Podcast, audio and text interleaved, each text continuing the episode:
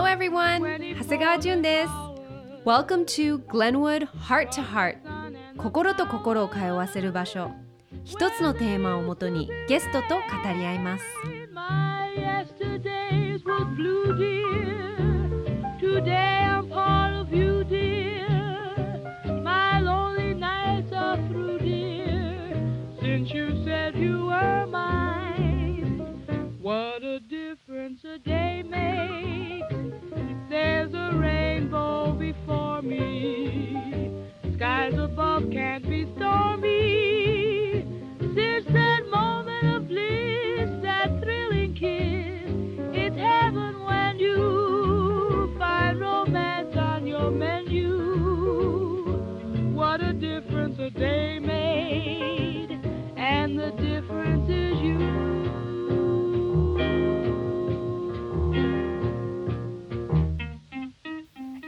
回のテーマは Food for the Soul 今日はこの方と一緒にたくさんお話ししたいと思います。料理人の野村ゆりさんです。こんにちは。こんにちは。野村ゆりです。よろしくお願いします。ゆりさんと初めて会ったの私思い出せないんだけど覚えてますか？えー、いつだろう。ねえ、うん、私なんかなんかね気づいたら なんか知り合いだったっていう。共通の友達はいっぱいいるし、ね、なんかね私が勝手にね、うん、あのメインに似てるなって思っちゃうから なんかこうすごい不思議な感覚に一方的になってるっていうのもあるんだけど、うん、あれ私今気づいたんだけど、うん、エクボ一緒なんだね。え、めいこと。そうなの。ねえ。今気づいた、かわい。い私エクボフェチなの大好きなの、えー、これがだんだんね、うん、刻みが多くなってってね。いやいやいやと思うとさそうそう、うん、はいちょっとゆりさんだから食についていっぱい質問があるんだけど、はい、まず一番初めの食べ物の記憶は、えー、なんだろうなんだろうな。でも小さい頃に母にいつも半熟卵を割って食べさせてもらってたんだけど、うん、それかな。へえそれいくつぐらいか覚えて多分ね2歳とかそれぐらいだったと思う。えで自分で割って？うん割ってもらって？それずっと待ってるんだけど、うん、でその食べさせてもらう感覚が、うん、でさそうすると2つ違いの弟がいるんだけど、うん、弟が生まれるとそっちに行くじゃない。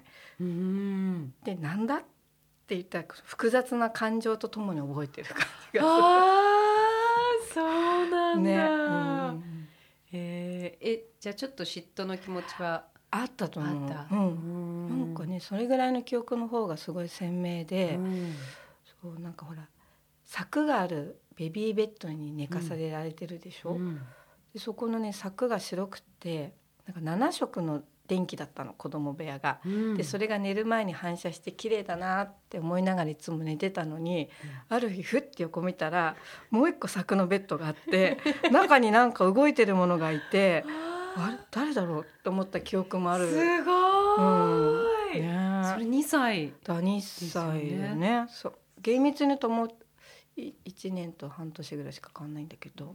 あね、そうなんだ。そうそうね、うん、だってゆりさんのお母さんも同じ職業、うん、そうまあ職業母はずっと専業主婦なんだけれどもでもまあ祖母がね、ずっとお茶やってた料理やってたり、うん、母もずっと料理好きで、うん、ただ割とこうのめり込むタイプだから、うん、蓋を開けてみたら自宅で40年近く料理教えてる教えてる？そうそう料理教室っていうかねそのおもてなしも含めて。で本当でも主婦っていうこだわりがあったんだけど、うん、なんか声をいろいろかけていただいて、うん、もう随分いろいろあの、ね、雑誌とかね出させてもらってはいたんだけど、うん、そうそうそうでもメインは主婦そうその主婦っていうのになんかこうこだわりというかはあるみたいなんだけど。そうそう。じゃあやっぱりすごく影響を受けたお母さんの？ねえだからあのすごい人が多い家でうん。父の会社のなんか飲み友達が急に来るとか、うん。私の女の子のお友達とか、思春期の悪悪いって言っちゃあるよね。なんかうん。母に言わせると世間から大事にされなくなった時期の 男の子たちとかもいろんなタイプがうちになんかまあみんなうじゃあちょっとうちにご飯食べに来れば？みたいな。でそのうちその、ね、私がいなくても弟がいなくても、相談しにご飯食べに来たり、彼女とか彼ができましたとか、大事な人ができましたとかいろんな人が関係なしに来るぐらい、なんか人が多い家で。だから技術っていうよりは、そう職があると人が来るんだなっていうのはあったかもしれないけど。え初めてそのキッチンでそのえお母さんと手伝うこととかは？それがね、ないの。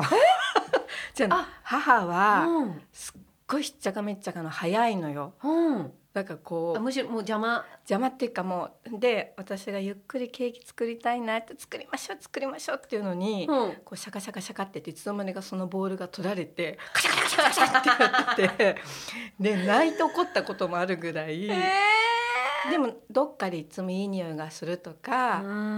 お鍋からなんか変なもんが出てると思ったらそれが牛タンだったりとかやっぱりすごいそのいつの間にかあのそういう記憶とか景色は残ってるから、母がいなくなると、全部料理したりしてたわけ。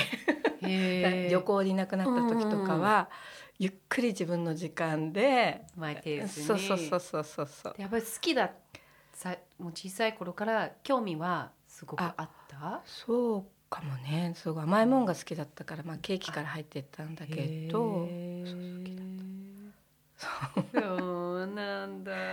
そうね、えでも食に対する仕事をしたいって思ったのは、うん、それはいつから、それもね意識していなくってそのまあね母も主婦っていうのがベースだったから、まあ料理があるといろいろコミュニケーションが取りやすいとか、人がいたらまず食べさせるとか、なん。か人の家に行ったらキッチンに行ってなんかこうね、とかそういうのはまあ仕事じゃなくてそういうものだっていう前提のもとに、まあほらねあの10代の頃とかさ男兄弟もいたし、うんなんか音楽とか、写真とか、うん。割とそういう方に憧れてて、うん。まあ、料理学校とか好きで行ってたんだけど、仕事っていう感覚は一切なかった。なかったんだ、うんうん。であのそうそれで留学をね一回自分でしてみたいと思って、えどこに行ったんですか？イギリスにね1年行ったんだけど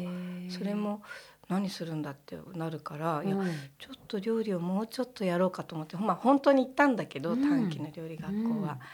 でも一緒にイギリスで？そうそうそうそう、うん。あの写真のね現像学校も行って、なんかやっぱりその人が集まるとか、周りの子人たちとか、なんかそういう、まあ、写真家になるっていうつもりはないんだけど、なんかその一瞬の時間をと切り取ってうん。現像するっていうのを、うん。そう人を撮るのが好きだったの？人とでもほらちょっと私なんだろう人見知りっていうのかな。割と人好きなようで人との距離感がよく分かる時があって、うんだから料理がすごくあると、うん。あのバランスが取れてたんだけど、うんでその中から見る人っていうのもすごい好きで、うんそうそうそうそう。料理と人両方だったんだけどね。うん。えじゃあイギリスではそのカメラの写真の学校とうん。料理の学校両方行って、そうそう。でもそもそもそれそれ目的でイギリスにそもそも行ったんですか？一応口実はそうだけど、うん。まあほらずっと私もなんか一貫教育で育っちゃってなんかあの同じ学校あ、うんうん。うんコミュニティでうんうんうんうん。小学校から大学まで行ってしまって、でそっかそっか。運動もすごいやってたんだけど、なんかもなんかこうなんだモヤモヤしてたものがあったんじゃなくて、ほらうん弟とかもせなんかよくわかんないけど世界中旅してて、うんうんうーんなった時に、うん。ちょっと私も一人でって言ったんだけど、うん。でもまあ結局そのホームステイ先も友達もじゃあ英語全然喋れなかったんだけど、うん。料理してって言って料理するとすっごい喜んでくれて、毎日母にファックスしてでいいことを教えてくれるのよ和食とか。でそうするとすごいいい家庭だったんだけど、うんすっごい大事にしてくれて、結局蓋開けてみたらすごいあのねあったかくしてもらって、それも全部料理だったから、あどこに行っても一緒だなっていう感覚で戻ってきたんだけどね。へえでそこからどうやって今のそのし仕事につながったかすごい興味あるんですけど。そうよね、うん。それで 長くなっちゃうけどでその時イギリスが混乱ショップが全盛期ででコンランさんもあのフランスに行った時に美味しいクロワッサンとあのミルクティーを飲んですあとはコーヒーか、うん。ですごく感動したからイギリスにもそういうとこを作りたいって言って、うん。ほんと1年間のうちに何軒もレストランとカフェを出してたの。うん。それでもなんかほら私がパティシエになるとかシェフになるってまあ多少現場も見てきててものすごいハードだし、母のその主婦がベースにっていうのもすごいどっかでインプットされてたから、うん。じゃあ私、ね、働くんだったらどういうとこがいいかなと思った時に、まあ、ちょっとその家具屋さんとその空間っていうのを一緒にやってるところがあって、うん。でそこで働き始めたら、うん。あのそこの家具屋さんも結局飲食を3年の間に10店舗ぐらい出したり、うん。であの家具のデザイナー発表ってこうミラノであったり、うんニューヨークであったりロンドンで展示会がいっぱいあるんだけど、うん。サローネとか。そういう時にフランス人は料理人もデザイナーとして入ってるから「ゆりちゃんも一緒に行こう」とか言われちゃって、うん。でそのサローネのパーティーの時にコンセプトに合ったお料理を作らせてもらったり、なんかニューヨーク行ったりとかして、うん。あなんかそのやりたかったこととうん。料理がやっとマッチして、うん。ですごい楽しませてもらってそうそしたらそれがなんか居場所がなんか好きな世界の中の自分が得意な居場所っていうのがちょっと見つけられたのかな。でその延長上に今いるって感じ。へええでもそのお母さんはその主婦をメインで、うん。そのまあ自分のこここだわっていうんるライフスタイルだったじゃない、ゆりさんもなんか、うん。結婚しなきゃとかうんなん。か主婦、なんかそういうなんかなかったんですか？あるのだから。お母さんのこ まあさ予定は未定でいろいろあるんだけど。でもね違う、うん。だからあの母たちの世代ってあんまり働かないで、うん。すぐに主婦になるうん。じゃない、うん。うん。でうちの母も多分すごいお茶もやったし、ん。その当時あの素晴らしい洋風の先生についたり、うん。で割とこうふ深く掘り下げたくなるタイプだから、うんすごくその中でもあと器も好きだし、うんお花も好きだしやってたと思うんだけど、で主婦になった後もそれがあったから、多分いいろいろほらそんな平幸せだけじゃないじゃない、うん。どんな人生も、うん。何が起こるかわからないし、放り出されるかもしれないし、うん。でも母はずっと料理をやってきたからすごい人生が豊かになって広がったのね。だから私もなんか身につけといた方がなんかいざっていう時にやっぱり自分を守らなければ大事な人を守れないだろうし、そのなんか一歩身につけようと思っていて、だからそういう意味では料理があるとどこの国に行っても身一つでまず自分が楽しめるし人も喜んでくれるっていうのはずっとあったんだけどね。うん。いやー私多分料理、人に料理するのがもう一番怖いかも人生の中で。私本当にできない。こ怖い。本当？すごいなんかね、うん。なんかじゅ一番自分が見られちゃうかもバレちゃうかもって思っちゃう。なんか。なんかねか気づかれちゃうなんか っていう気持ちがあるの。本当、うん。でもねなんかうちの母はそうは言っても水一杯でいいの？っていう人なの。なんか暑い日に汗だくで来た方に冷たいお水をねレモン絞ってちょっと入れるだけでよくない？っていう人それだとなんか例えば純ちゃんだったらさ、すごい美味しいものほらフルーツでも何でもあるじゃない、ハワイでも。もうこのパパイヤ最高しいんだけどうんでうん。多分出すだけでも、うん。多分そっからもう人の手が入って気持ちがあるからお料理なんだなと思うとで切り方でも全然味が違うでしょ？あ。あと熟し加減でも違うじゃない？だからそんななんていうの？手を加えるだけなんて言えばいいの？そう。なるほどだから、うねん、そこじゃないっていうかいいっぱい時間かけて、うん。手の込んだものを作ったから、うんうん。相手が喜ぶとか自分だと自分だったらそうパパイヤの例えばなんとかムースよりうん。なんかライム絞って食べた方が自分だったらそう。好きでしょ、うん。それがいいんだと思うのに私。ライムかけるだけがいいのとか。あそう。そうそうそうそうそう。自分はめちゃくちゃシンプルなものが好きだから、うん。そんなし人になんか食べさせられないとかって思っちゃう。だから人をお家に呼ぶことがうん。すごく怖い、なでもそういう人になりたい、そうでもいや本当そうなんだ。サラダ一つにしてもさ、うん。例えばちょっと水に離しといて、うん。こうちょっとシャキッてさしてから出すサラダうんと、うんすんごいドレッシング凝ったの作っても、うん。なんてちょっとげんなりしげんなりっていうの、うん弱気なサラダっていうの、うん葉っぱにそのドレッシングかけてもどっちが美味しいかって言ったらシャキーンっていう方がうん。そうね。直結するじゃない、なんかそうういうなんかねの方が、うん多分それの延長上だから。うん。えそのゆりさん例えばねストレス溜まってる時って、うんうん多分2つタイプいると思うんですけど、うん。食べれなくなっちゃうタイプと、うん。すごく食べちゃうタイプ。どっちですか？私は食べれなくなっちゃうの、なるほどね。食欲もなくなって うん。匂い嗅ぐだけもううえってなるし、うんうんうん。もう何にも食べれなくなるしキッチン立つこともすごくストレスになっちゃう。冷蔵庫開けたらもうへでこう閉めちゃう感じになっちゃう,、うんうん食事もうシャットダウンえ機能がもういっぱいいっぱいです。ってなるんだうん。なるの。去年そういう時期があってでもんうん。全く食べれなくても、うん。でも私子供もいるじゃない、うんうんうん。食べさせなきゃいけないじゃない？でも何に一つ考えられないのレシピとかも、うんうんそれクリエイティビティ必要じゃない、ある程度ご飯作るのに。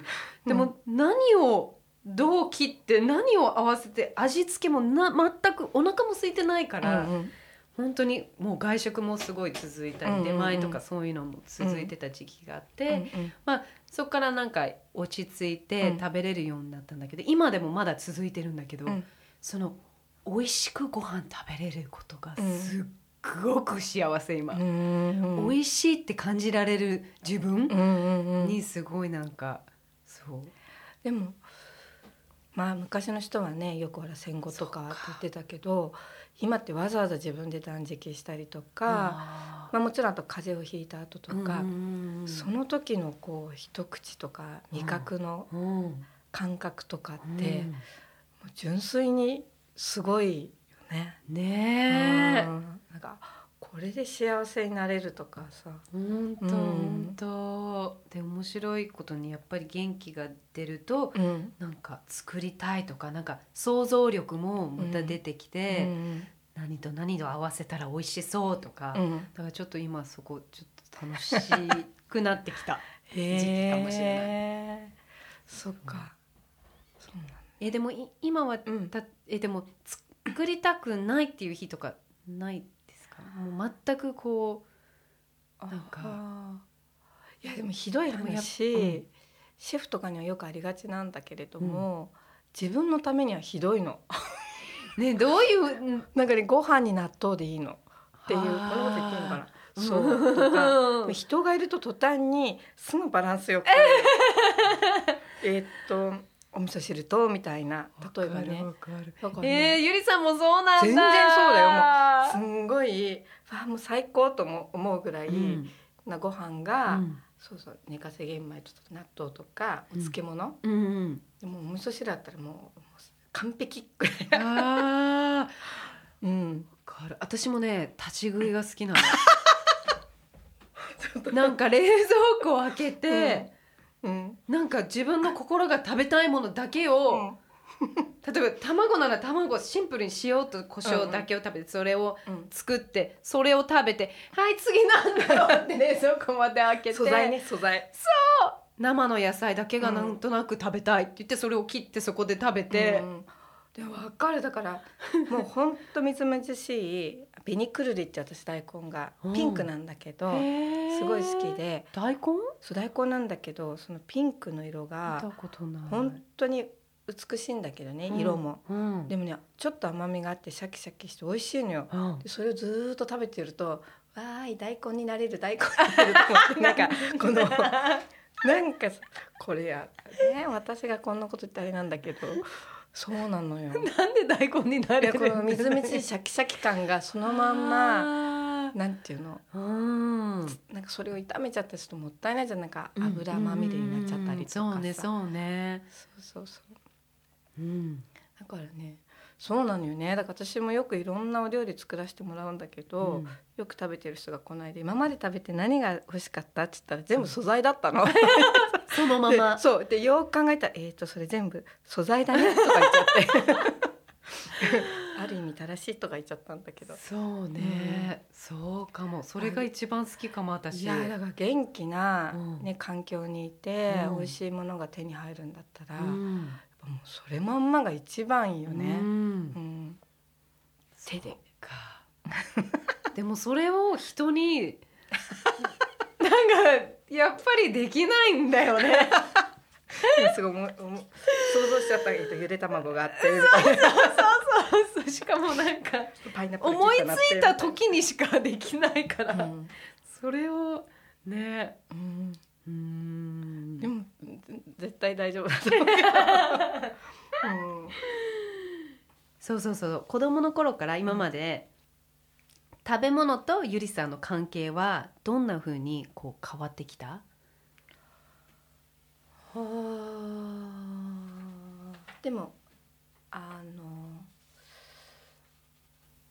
なお店もやらせてもらってるし、やっぱその食べてもらえるっていうところから一応その真面目な話を言うと、社会の接点っていうか、やっぱりレストランを持つっていうのはすごい大きくて、うんやっぱりその社会との入り口っていう意識も少しあるから、やっぱりその農家さんとかいい、ね、生産者がいるとやっぱり個人で買うより大量に仕入れたりとか、もちろん宣伝もできるし、実際に食べてもらって美味しかったら、あだから美味しいんだって知ってもらえることもできるし、あわよくば購入することもできるし、あとよく会いに行ってくれる人もいてあそういうなんていうの？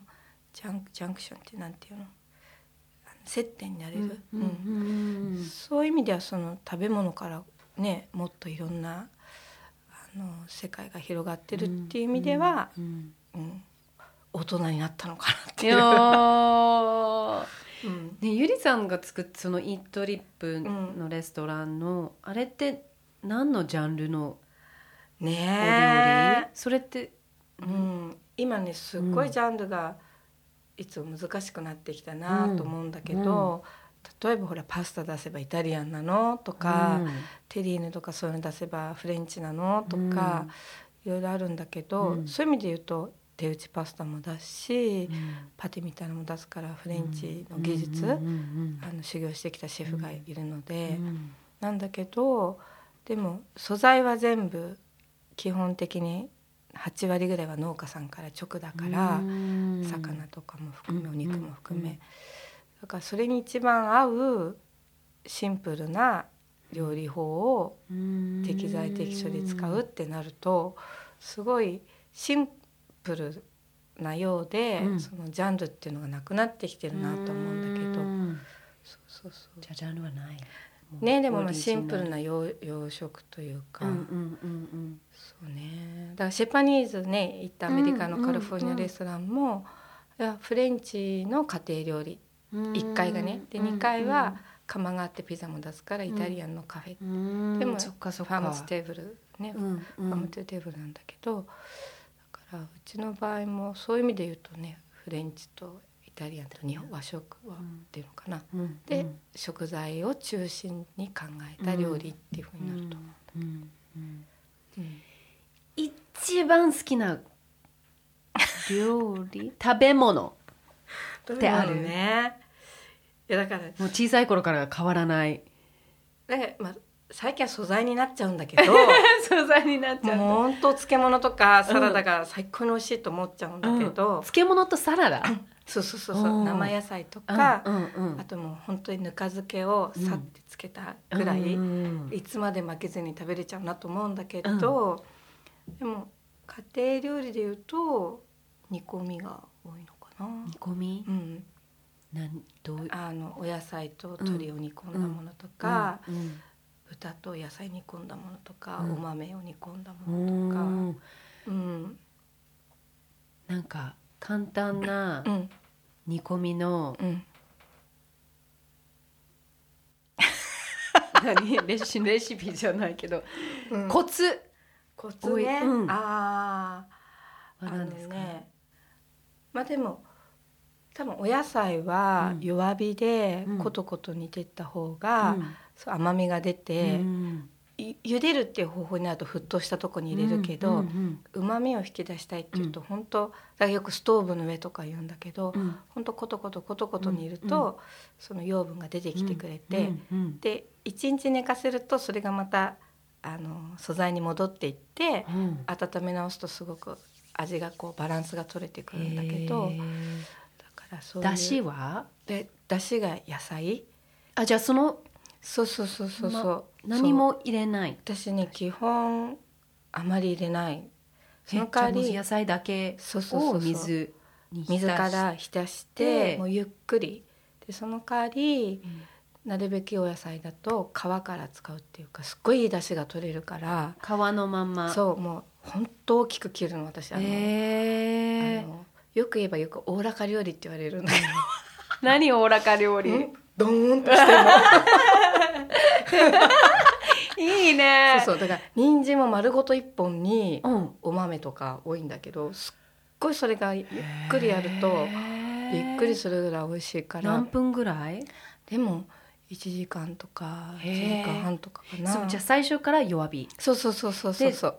水はどんな状態？ひたひた？ひたひたで、うんうん。出ちゃうとうん。足していく、あうんうん足していくんだ、うんうんうん。へえそうそうそうそうえでそのなんていうのかな。弱火のうんうん。加減は水で言うと、うん。ごなんかふつふつふつふつふつすごいちっちゃくってそうそうそうそうそうそう。気持ちよさそうにしてる感じ、えででもその特に丸ごとだとうできたのはどうやってわかるの、あもうもうね崩れるぐらいあのうんだカリフラワーとかでも蒸して、うんもう柔ら丸ごと1個ね、うん、蒸す。蒸して、うん。まあ、最後オーブンでもいいんだけどアルミホイルで、うんあ美味しそう、もう超美味しいから。で触るともうぐちゃってペーストになるぐらい柔らかくするの。のほんとそれを塩とオリーブだけでもあー美味しそう。ほんと美味しいしそれパンに塗って食べてもパテみたいになるし。でそれをもっともうちょっと凝りましょうってなると、うんうん。例えばゆで卵切ってケッパー切って、うんパセリのみじん切り切ってやるともっとサラダっぽくなるんだけどすごい、うん。えちょっともうちょっと教えて。こういう素材系のお料理。素材系ね。素材系。でもねじゃあ丸ごとうん。フォイルうんうんうん。でオーブンに入れ。そうそうそう。でそれ何か何分？かそれはね結構3 4 0分かかるかな。大きさにもよるんだけど、うん茹でちゃうとやっぱりもったいないのね、うんうんうん。だからなるべく蒸すかもしくはそう焼くのよ、うん。それねパリのねすごい好きな料理屋さんでも出してて、へー。もうねで美味しい粗塩ね。美味しい粗塩。うんうんうん。でそれを本当ねお友達が引きすく効果にしたかったらさっき言ったみたいなのとか、レモンの皮いっぱい削ったりとか、うん。ちょっとほらだんだん華やかにしていけば、うん。うん、美味しでちょっとそこにどうやって切るの？その丸ごと。そのまんまなの。そのままポン。そうそうそう。で、で塩とうん。オリーブオイルだけど今言ったみたいにもっとナッツの刻んだのとか、うんうんうんいっぱいやっていけばもっともっとこうほうん。らチーズすりおろしたりとか。でもとにかくその元が美味しいから、うん。でそんなに主張がないから、うん。ホックホクで。へえでそれに例えばあのじゃがいものマッシュポテト半分混ぜるとあのあっさりとしたマッシュポテトになってでカロリーも半分になるでしょ？そのさっきのカリフラワーそうそうそうそうそう。とマッシュあそう柔らかく、うん、そうするとほらあっさりともするしあ半分カロリーも減るし、ー。まあ、それそれでね付け合わせに美味しかった。へえ。ね、お肉とかはうん普段、うんその自分でお料料理する時、うんお肉とかは食べるんですか？食べる、う魚ん、どういうどういうふうに？簡単な。簡単 まあ一番簡単なお鍋だけどお鍋。ううんん。私今この時期はしゃぶしゃぶであのレタスとうん。常夜鍋ってねね、それ、うんあの本に。あ出てた 出た美味しそうと思った。あのね普通常夜鍋っていうとまあ2種類ぐらいの食材だけでシンプルにあの食べ尽くすっていうのが、うんまあ、粋な食べ方とうんされてるみたいなんだけど、うんうん。普通豚しゃぶとあとほうれん草なんだけどほうれん草って結構アクがあるでしょ、私あんまり茹で過ぎたほうれん草が苦手で,、うんでレタスだとうんちょっとシャッキリしてて本当美味しいの。美味しそう。セロリもねピーラーでやって一緒に食べても美味しいし、へえ。それはだしそれはだし？そうそれはニンニクとね日本酒いっぱい入れたお水でいいのニンニそうそうそうなんかねすっごいコクが出て美味しいのよ、ク？ニンニク？うんうんうん、えじゃあえっ、とおお水水張るでしょ？とでニンニク。日本酒を、まあ、多い方が美味しいから、うん。もう1対1ぐらいでお水と日本酒。で潰したニンニクと、まあ、生姜を23枚入れてもいいんだけど、うん。それだけであったまるの。いいでしょ？でアクもそんな出ないし、うん。で残った汁で今度ラーメンにするの。ちょっと後で塩入れて、うんほんの少しお塩入れてもいいんだけど、うんうん。胡椒粗挽き胡椒で、酢ラーメンっていうか。だけ？うん、私はそれネギ入れたり、うんちょっとトッピングするけど、うん。美味しいいやー美味しそう作ろう。うんうん。私今回、うん。日本に来て、あのなんかサービスアパートメントに泊まっているんだ,、だけどきちょっとしたキッチンがあって、でもずっとインフルだったから 誰とも会えずやっぱりお家で食べるしかないし、うんうんなんかやっぱりシンプルな,、うんうん。なんかいなんかこう出前とか食べたくなくて、一回出前た取ったの。そしたらあの普段すごくシンプルに食べてるから、うん。そのなんていうの MSG うんうんうん。ああいう味がすっごくうん濃くて、うんうん。もうダメだってちょっと明日料理しようと思って、うんうん。だけど調味料何もないの、うんうん。でも調味料買うのももったいないから、買わずに、うん。でも鍋が食べたかったの。うん。だからそういうパッケージに入ってるだしのな、うんうん。あれを買ったんだけど、うん。全部その味っていうか、うんうん。もうなんだろう。野菜の味が全くしない感じ、うんうんうん。ガーンって思ったんだけど。そんな簡単にだしとかそうなんだ。鍋って最高じゃない？最後ほらいつの間にかお汁までできてるし、うん。それでスープだから、うん。あのラーメンだったりおうどんだったり、ねえ。おじやだったり卵とじおじやはどうやってやる？おじやは、あのおかゆみたいにする時とそれでそのお鍋、でお鍋のやつ。おじやが目的の鍋があって、それは鶏？うん。鶏を骨付きの方があのいっぱいストックが取れるか必ず骨付きにする、骨付きのどこのあのももかもしくは手羽。手手羽羽をたくさん入れるうとん。安くて骨がついてるからね。うん。で、まあ、ちょっと日本酒とか生姜それもも入れて同じ分量そのえっとお日本酒とお水のね半々。それはもうちょっと日本酒が割と量が多くなっちゃうから、うん。日本酒はもう少し少なくていいんだけど。で、まあ、臭み取りで生姜とかネギ入れるじゃない、うんうんで今の時期はレンコンをするの。本当にすごい喉にもよくて。レンコンをする。するのね、うん。とすっごいこう粘りがあるから、うん。レンコンとろっとしてくるわけ。へなんかちょっえサムゲタンじゃないけどまあもちろんそれに八角入れたりとかスパイス入れていけばいろんな風になるんだけど、うんうんでコトコトコトコト煮ると、うん。すっごく美味しいスープと出汁が取れるのよ。あで最後にあの冷やご飯と、うん。そうちょっとー冷やご飯ってひあの冷たいご飯ね。ね。あのなんで冷たいご飯？あのあったかいと粘りが出てきちゃうからそうそうそうちょっと冷たいご飯から出れるともう風邪の日とか最あ高だよ。ー美味しそう、うんできのこ入れるとまたきのこもいい出汁が出れるんだけどポイントはその骨付きの鶏で鶏ガラスープが取れる。うんそれ何分？それも弱火？弱火からねコトコからトしてて最初から。そうそうそうそそうれ何時間くらい？でもね1時間ちょっとでできるかな。でで一回取るの？その鶏うん、にそのままそれもたそれも食べる。うんでちょっとあの鶏の匂いが気になる時は一回熱湯をさってかけてから使うとかまあ、とにかくその美味しい鶏ガラのストックをもとにうん。野菜を入れていけばその野菜のお出汁も出て、うん。要は出汁が取りたいがために、うん。途中でまあ食べながらうん。あの時間を費やし、一番最後にご飯入れておじやとかそれ卵もスープとか卵入れてもいいし、うん。もうほんとそれだけでもいいし、ネギ入れてもいいしあと私がよくやるのは玄米が好きなのね。うん。で玄米って炊くの時間かかるでしょ、うんうん。最初からそこに入れとくの。あのスープの中にね。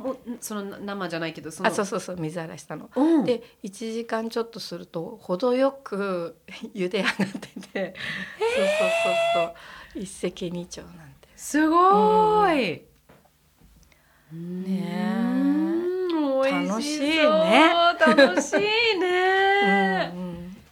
蒸し野菜。ね、蒸し野菜？うん。どうやって蒸すの？私蒸したことないかも。本当、うん。やり方なんか。あの蒸し器がなくてうも、ん。お鍋うにん。ボウルをちょっと例えうん入れてうん。でそこの野菜入れるでしょ、お水横に張って蓋すればうん。それで蒸せるから、何分ぐらい？野菜によってもうすぐ食べたかったらうん。長芋とかに薄く切れば、うん。ほんと34分で蒸すし丸ごとだったら時間かかるけど。どういうものが美味しい？蒸し今長芋が美味しい。長芋。うん。ハワイないな。こうえタロイモみたいのないのかな？あタロイモはあるね、うん。タロイモでもいいのか。いいいいへそれはもうシンプルにもう塩塩とオリーブオイルだけでも美味しいし、いいね、やってみよう。そう蒸したことがないかも。うん。でもやっぱ子供たち好きじゃないよね。素菜好きなのかな？だから子供の方があれなのかな？姪っ子たちも父が最近山であの畑やってるんだけど、うん。トマトとか一緒にこう摘むわけよ、その場で食べるしうんトウモロコシとかあとブルーベリーとかもう争奪戦なの。やっぱ香りがしてあ。あのやっぱそれは分かあると自分で取るっていうのもあれなのかもしれないね。スーパーパックに入ってっていうよりはそうかうんも自分でもぎ取って。息子はもうね、うん。緑だともうダメって自分の中でルール作っちゃってるの、うん。だから野菜は好きじゃないっていう。自自分のルール作っちゃってるからなかなかなんか食べてくれないかだから。らそういうの暗闇。だからそういうの好きなんですよ。ブラインブライニングテストみたいだけど、うん。あの好きなものと嫌いなもの、で意外とそのほらビジュアルで入ってなんか気持ち悪いとかさ、うん。あるでしょ、うん。うん。でも味だけだと違う時もあるしあとその熟し加減でね。あそうね。そうそう。確かに確かうに、ん、だからそれでも全然入り口を間違えちゃうとうねん嫌いになっちゃうけどね。なるほどね、え旅先で一番思い出に残っている食のなんか話とか食べたものとか発見したこととか。でも結局シンプルになっちゃうっていうか、まあイタリアのねすごい田舎で食べたグリーンピースのスープとかも、あんまりグリーンピース得意じゃなかったのに、へ取れたてのグリーンピースのスープがあまりにも甘かったりとか、そうシェパニーズにいた時もやっぱりこんなにサラダが美味しいなんてとも思ったし意外とシンプルな発見が多いのかな、まあシェフのねすごい何三つ星なんだかんだシェフの素晴らしい料理もあるんだけど、あら素材の話になっちゃった。また素材に戻ってきた。えちょっと美味しいし簡単なドレッシング、うん。私塩コショウ、うん。オリーブオイル、うん。レモンしかわからない。あでもね最終的にはそれなのよシェパニーズも全部。そうなの、うんうんうん。あー。だどのオリーブオイルオイルかにこだわるけど。どのオリーブオイルがいいですか？あのねでもそれもね結構毎年変わるのよ収穫で。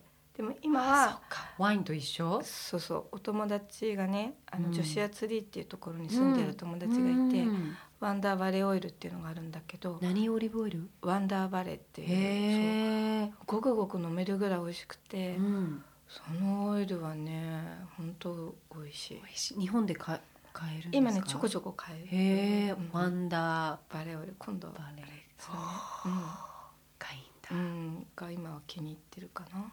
まあ小豆島とかでも作ってる人がいっぱいいて、うえちょっとネットで調べてみよう。塩は？塩はね使い分けるな。あーどういう時に？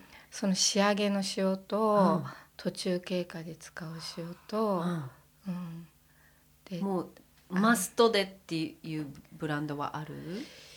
今でもそれも変わる？そうだな。この間あの奄美の塩ってあの四国のうん。方に行ってうん。塩作りをしてきて、えそこは藻塩で藻がちょっと入ってるか藻ら藻？って海藻？あの旨味成分が入ってるちょっと茶色っぽい塩なんだけどへだとすごくこう味わい深くて、えうん、その後から加える塩ってうん。何が違うの、あのやっぱりこう料理途中に使う塩だとまんべんなく塩味になるけど、うん。だからどれぐらい入れたかっていうのがね大事になってくるんだけど、最後の一振りっていうのは、うん。そのものの塩の味もするからアクセントになるっていうの、うん。ん。形も違うの？そのそうだね形なんフレークみたいなやつとかそうそうそう。あれ美味しいよね。そう。だからその塩味をもっと感じたいとか、その塩風味にするんじゃなくて。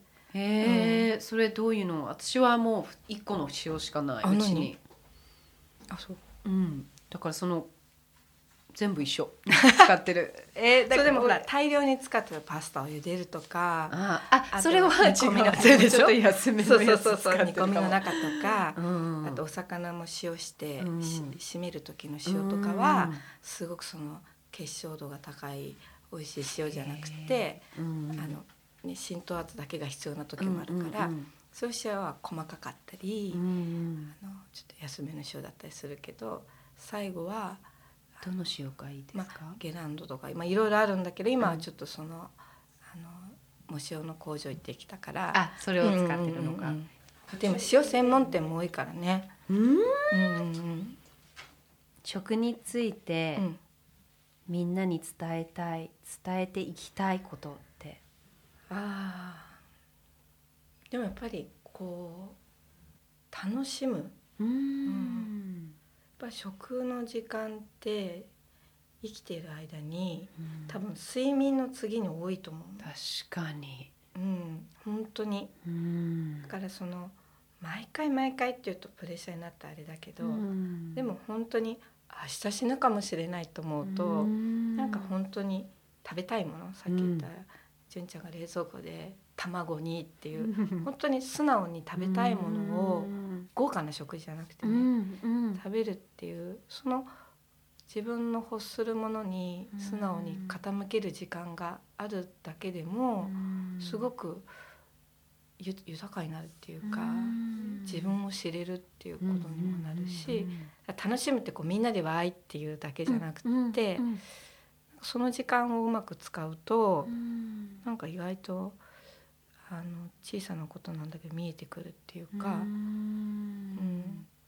あもうパーって外ばっかり見てる時もあるけどふっとこうさなった時に自分自身一人でもこう見ると好きになると、うん、だからいいいろんないい食の時間を味方につけると、ね、人とのコミュニケーションでもちろんいいし、ね新しい人、うん。家族でもいいんだけど、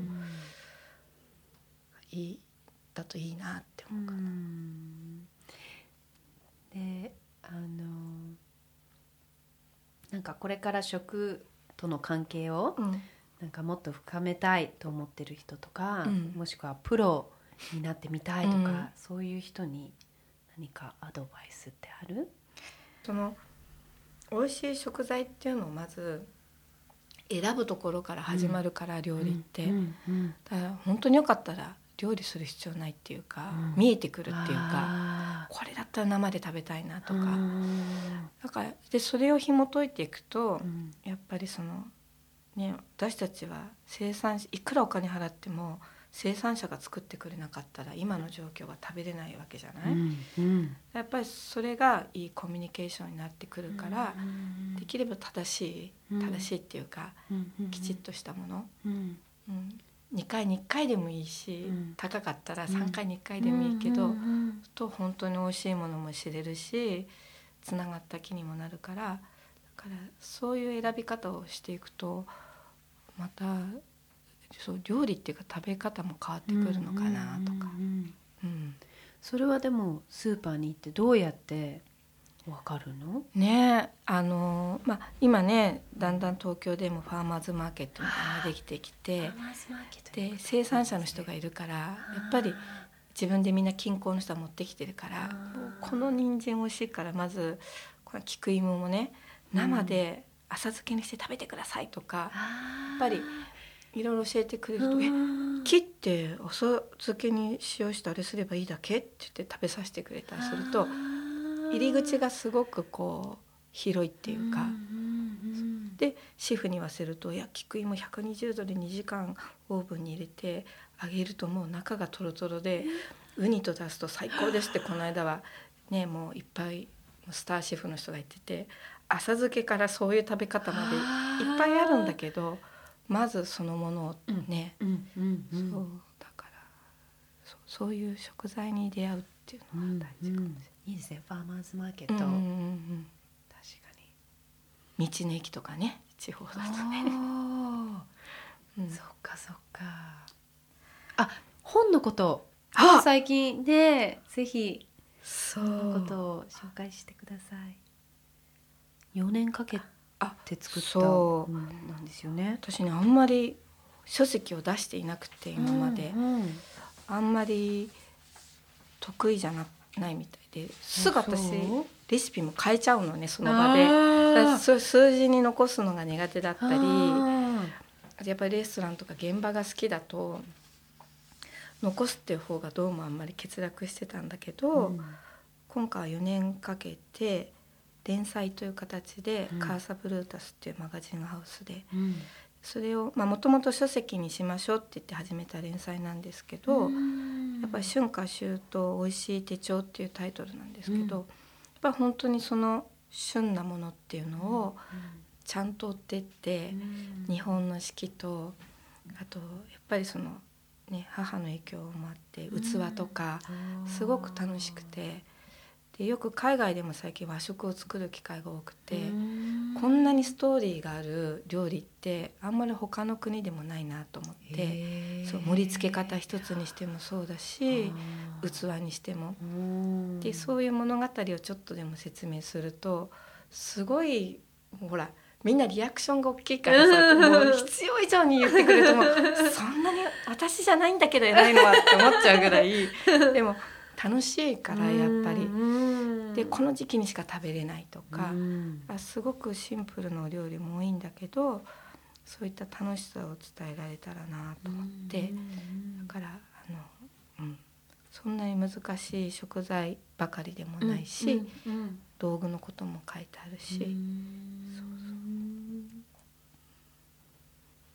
あですとはゆりさんウェブサイトとかなんかソーシャルメディアとか何かありますか、そうにね。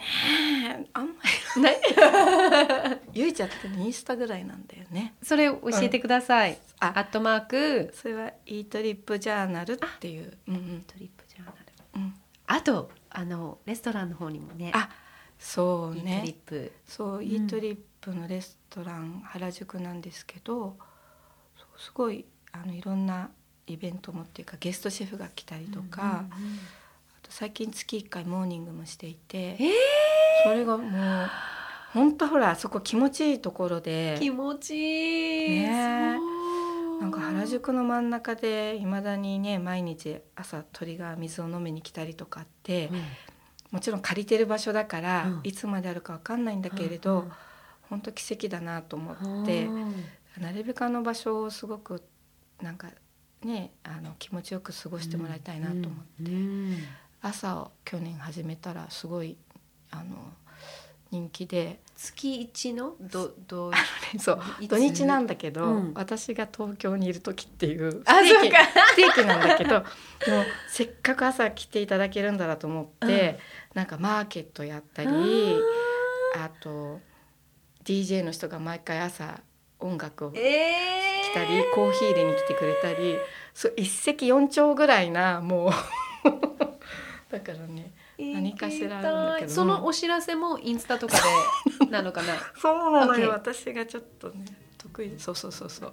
えー。すごいだから必ずマーケットがあったり、うん。なんか展示物があったうんり、うんうん。いろんな出会いの場にもなっていて、えー。何時から何時まで？とねいつも8時から9時半か10時ぐらいまであもう本当にみそれがもうほん朝の方がみんなうん。ほら、すっごいいろんな人とも会えて、うん気持ちはちゃちゃってあって、うん。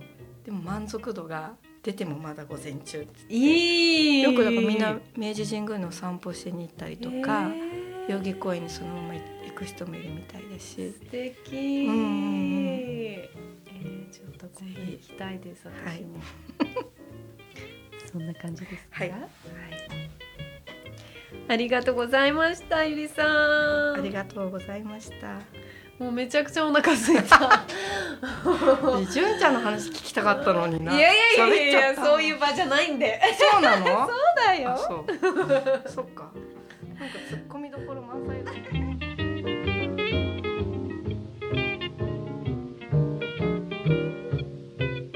このポッドキャストへの質問や感想はグレンウッド at podcast.co.jp に送ってください Glenwood Heart to Heart 長谷川淳がお送りしました See you next time! What a difference a day made. 24 little hours brought the sun and the flowers